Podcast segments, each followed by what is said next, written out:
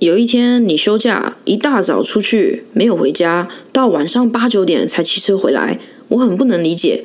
结果你从牛皮纸袋里捞出一台彩色的电子词典，小小的一台，在那个年代大概就像买了一个房子给小孩吧。你一直很相信我会很有出息，但又同时觉得没出息好像也不会怎么样，因为你自己书也没念得那么顶顶好。那台电子词典是漂亮的蓝色，还会唱外婆的澎湖湾给你听。但有一次我忘记它在我包包里，我不小心摔到包包，电子词典荧幕就是直接直接碎掉了，我的心也碎了。但你好像也没有太大的反应。有一次，你好像要买机车还是汽车零件，所以也不知道为什么，我就坐在你后座。记忆奇妙的地方就在这，如果你去追究细节，就会有好多很像奇怪不合理的地方。但我真的就是坐在你摩托车后座，陪你去买跟我一点关系也没有的零件。我那时候为什么不是在家躺着，我也不懂。车立屋，大大的霓虹灯镶在大招牌上。空旷的停车场上，一个人也没有。你叫我待在你的机车旁边，别乱跑，然后就进去车立屋里面。你看这个地方也很奇怪，你为什么会叫你女儿直接站在一个空无一人的地方，然后你进去那么久呢？呃，没关系，算了，继续。我在黄沙滚滚的停车场上百般无聊，好像一个人站在荒漠里面。我开始玩地上的石头，然后我发现一根银色的铁线。我突然想看看你惊讶的神情。哇，神童竟然可以用一根铁线打开机车的电门！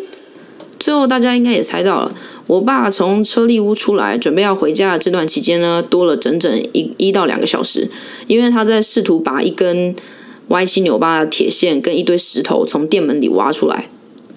怎么会这样啊？你边挖边问，我完全不敢看你，踢踢地上的石头，很小声很小声的说。我我不知道啊，会不会是风吹进去的？你什么都没说，就是继续想办法挖。一辆又一辆公车呼啸而过，你就是没特别对我生气就对了，完全不生气。你绝对知道是我放的吧？但是你都没有生气。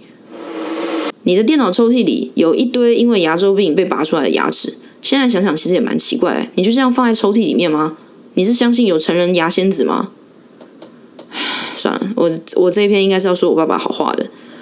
然后呢，你的抽屉里面还有一把瑞士刀，所以我就打开了你的瑞士刀，用锐利的刀锋刮你牙齿上的覆盖物。其实我录到一半，我突然发现我也很怪啊，我干嘛拿瑞士刀去刮我爸牙周病牙齿啊？然后我还学你的样子，用瑞士刀划开纸片，确定它是否锋利。因为你以前有示范给我看过，你说要是这个刀能够直接轻轻柔柔的把纸划开，就代表说它是非常非常锋利的。然后很满意的，我想要收起瑞士刀，但我试了老半天不会收，我又怕切到自己的手，所以就这样直接放回抽屉了。你有一次问我说，为什么你的瑞士刀是被打开的？我我不知道啊。我说，你假装有一点生气的，边说边把刀丢到电脑桌上。又是你姐在调皮后乱玩爸爸的东西。我记得我最后跑掉了，边想没有啊，爸爸，每次都是我在调皮啊。全家最乖的其实是姐姐。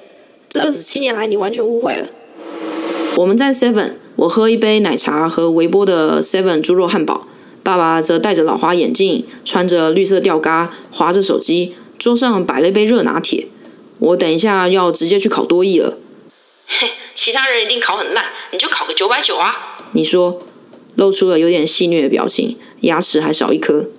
哎，爸，你小声一点，我很担心，因为我们离考场真的很近，我怕我等下被围殴致死。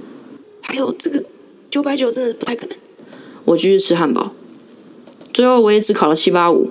虽然之后考的口说写作也还可以，但七八五你是能干嘛？就是证明自己考过而已啊，放在履历上某一个不起眼的角落。你最后也好像没具体问我到底考了几分，就是 let it go 了。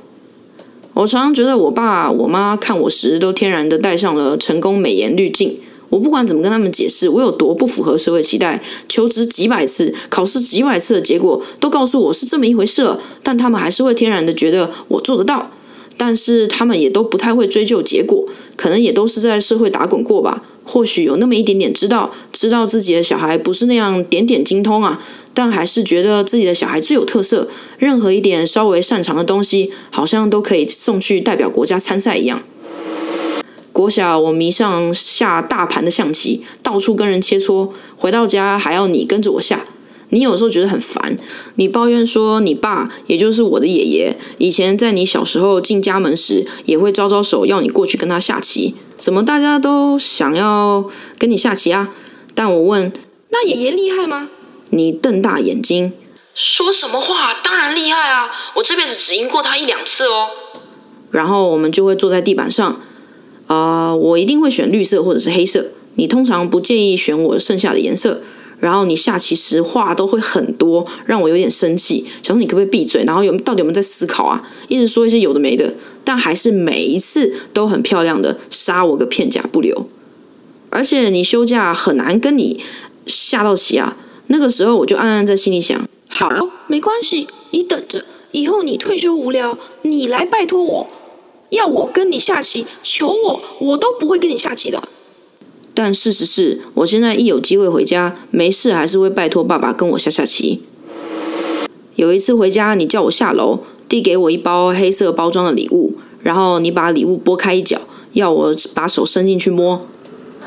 是什么啊？是什么啊？你笑。你常摸的。啊。他一直在提示我，我摸到平滑又冰冰凉凉的圆形。哦，汤匙？不对，PSP。你连这都猜不出来？你猛一拆开黑色塑胶袋，是象棋啦！我很惊讶，因为我真的没想到，怎么会想到汤匙？我也不晓得，现在也想不起来那个那副象棋去哪里了。改天我再回家问问你吧。你还教过我数学，坐在三楼翘着脚看电脑，我从二楼带着自己的习作簿问你这样对不对？不知道你还记不记得？你说你以前当过补习班辅导老师，我难以置信，数学真的很难。每一次我都会因为各种理由算错，然后被你打回二楼。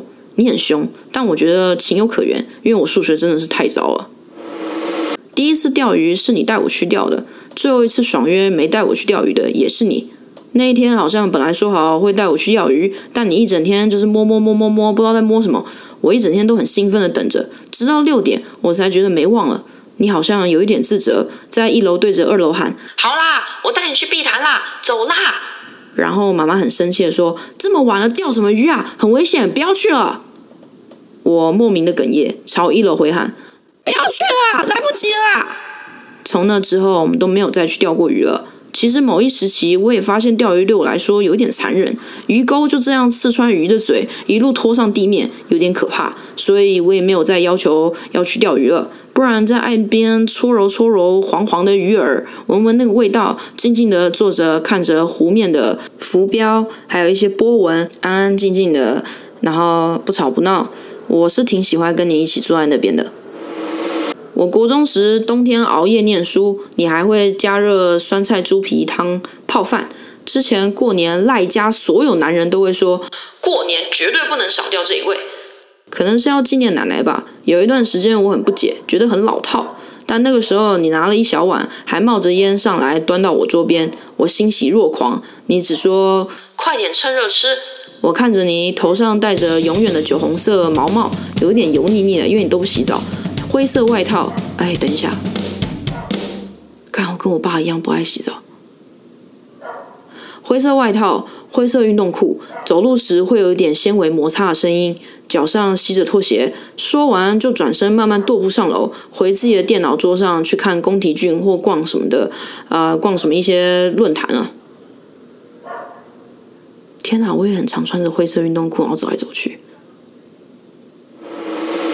国中，你蹲在地上摸车，扳手四散在你周遭，我痛苦的贴在门边，跟你说我第一次的月考考很差，然后一直哭，跟你说对不起，我下次会再努力一点的。你缓缓站起，手里还拿有个扳手，满手黑乎乎的，但你什么都没说，只是很懊恼的看着我。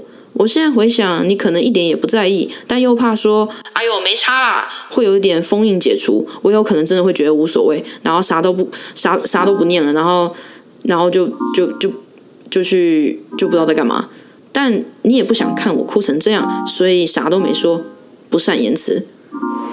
每天晚上七点半，我们家巷口还会来一个垃圾车，妈妈会叫我去倒垃圾，但是我还没穿胸罩，时间也来不及穿了。我可不想要让所有的邻居看到我激突的鸡突了激突的葡萄干，所以我焦急的在一楼往天花板上大喊：“爸爸，爸爸，帮忙！”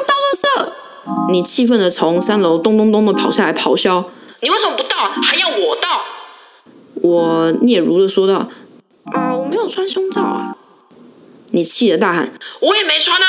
然后拎着垃圾，脚塞进蓝白拖里，在给爱丽丝的音符中一路狂奔，头也不回的朝垃圾车跑了过去。大学了，我严正的告诉大家，我要分级自己打工买挡车，请谁都不要阻止我。